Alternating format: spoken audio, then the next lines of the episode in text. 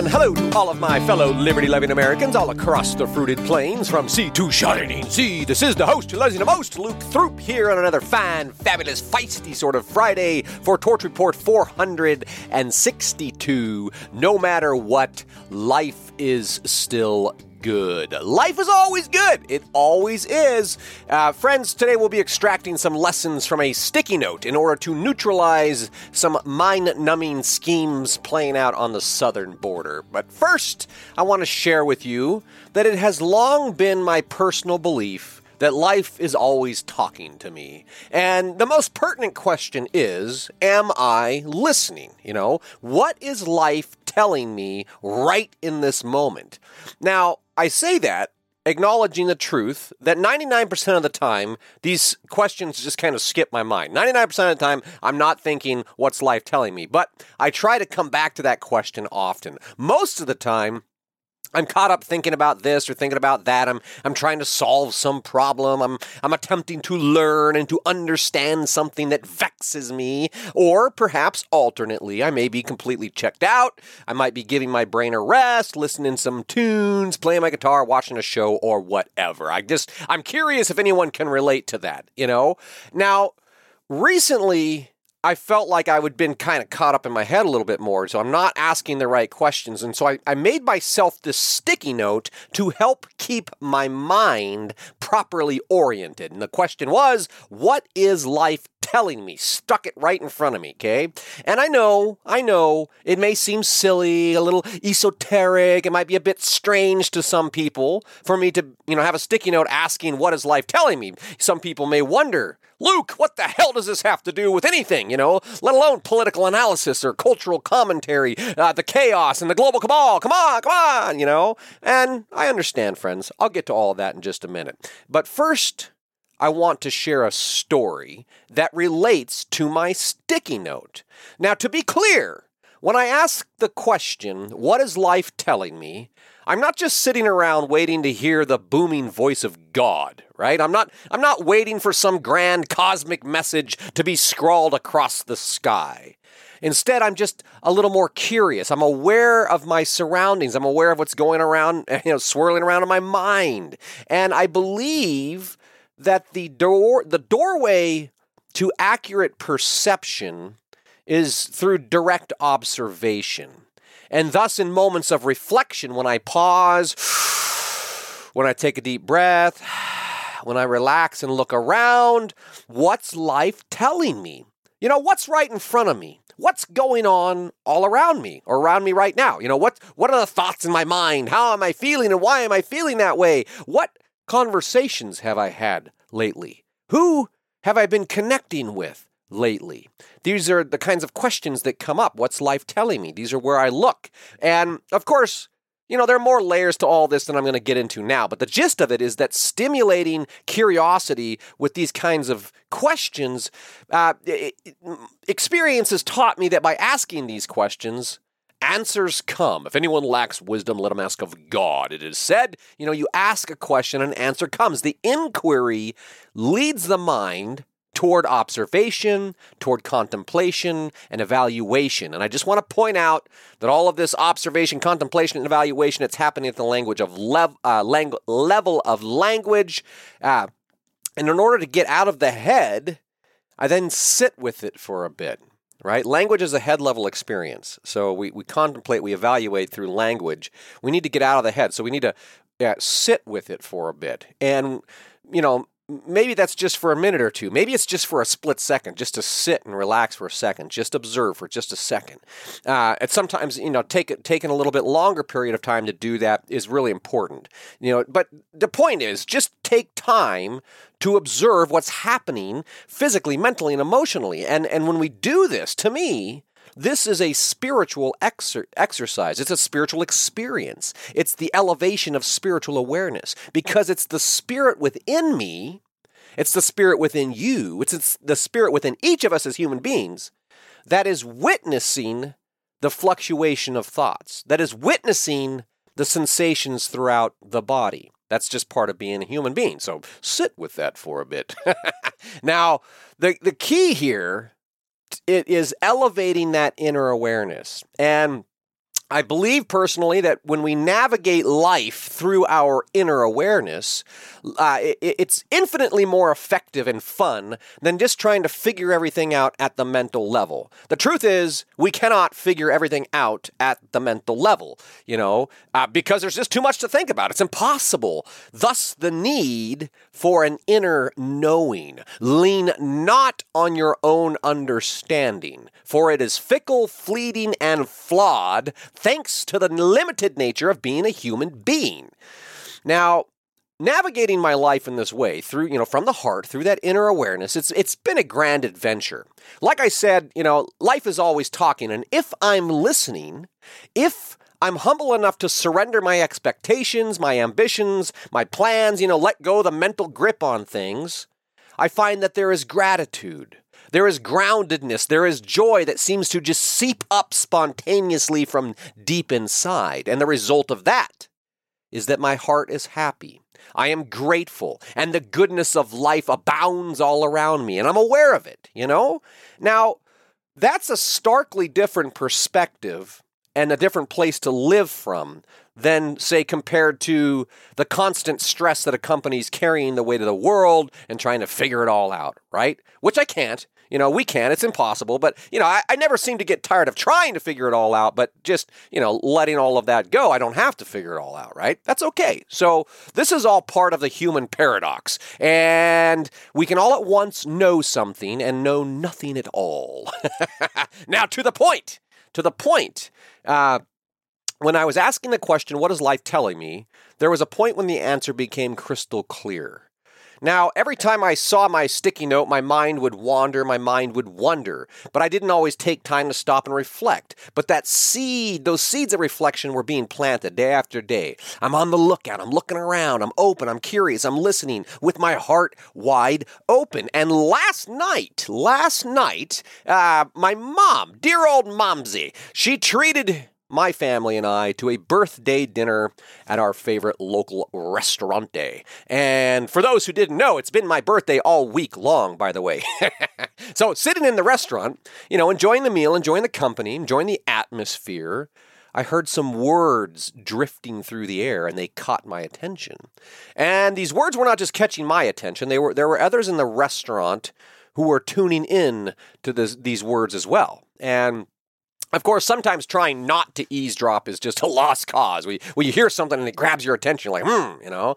And so when the timing was right, I got up and walked over to the couple who was having this fascinating conversation. And I told them, hey, wow, I really appreciate what you're saying. I love hearing people talk about this. You know, they, they were calling out the political corruption of the two party system. They were talking about how the globalists are playing us all and all of that kind of stuff. And it was, it was just refreshing to hear somebody stating it so clearly, so matter of factly out in public. It was an enriching conversation that ensued. And you know, we exchange numbers and this and that for further discussion. But I, I, love this kind of stuff, this spontaneous human connection.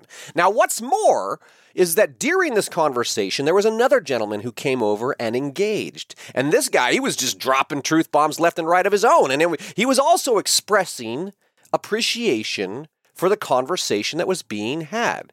So here we were, random strangers, connecting through a common understanding of what's really going on in the world. And the obvious question was eventually asked well, what the hell are we going to do about it? you know, that, that's the question. You know, what are we going to do about it? And in that moment, I blurted out the first thing that came to mind. I said, We're doing it. We're doing it. This is it.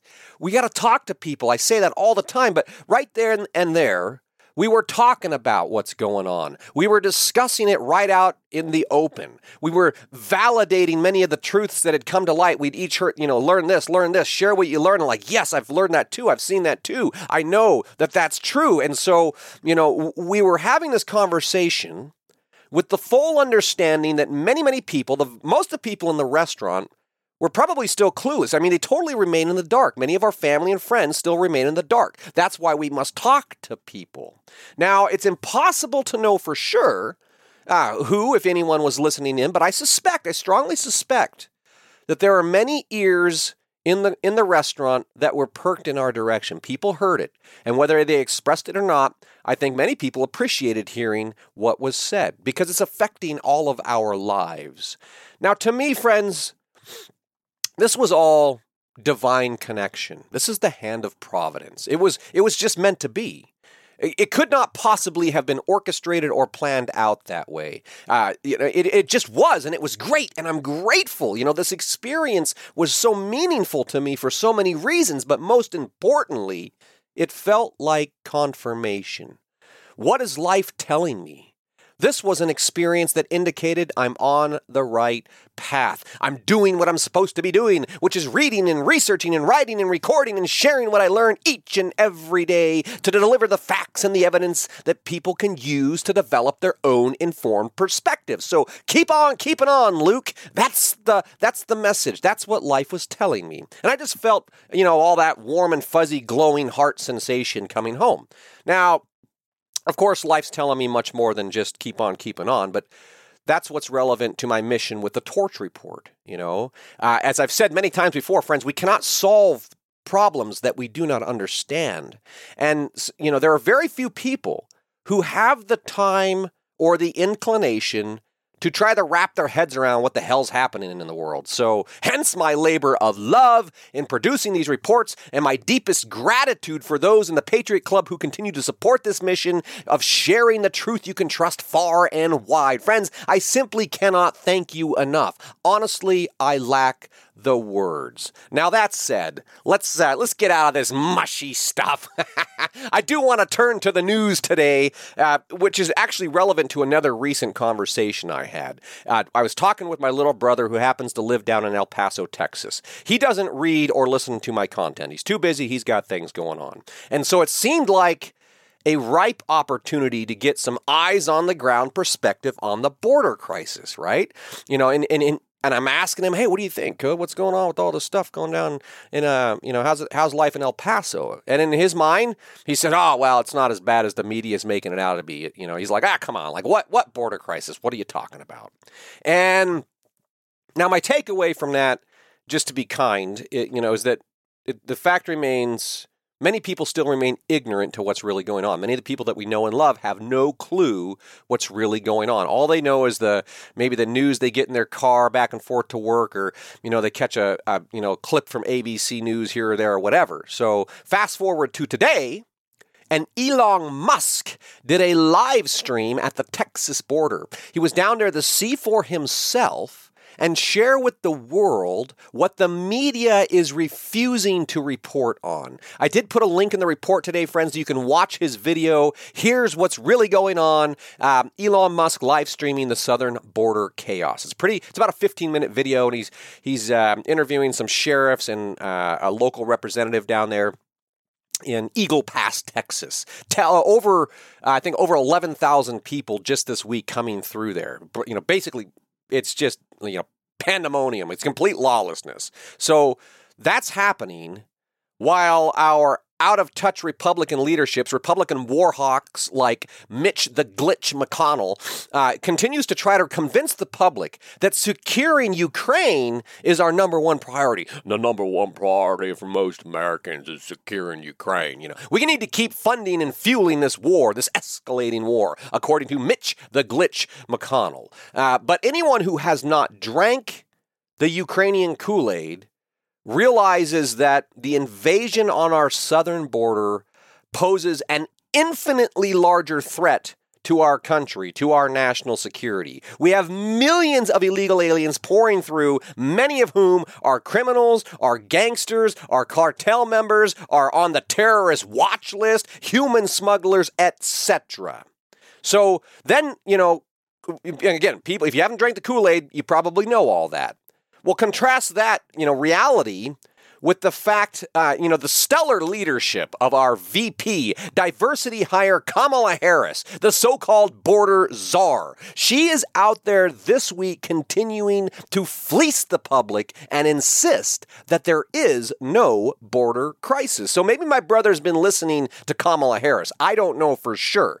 Uh, but despite the fact that the, you know, the VP, the border czar, says there's no border crisis. Despite that, there are many prominent Democrats, like, say, New York Mayor Eric Adams, who are sounding the alarm of the influx of illegal immigrants. New York Mayor Eric Adams says this issue will destroy New York City.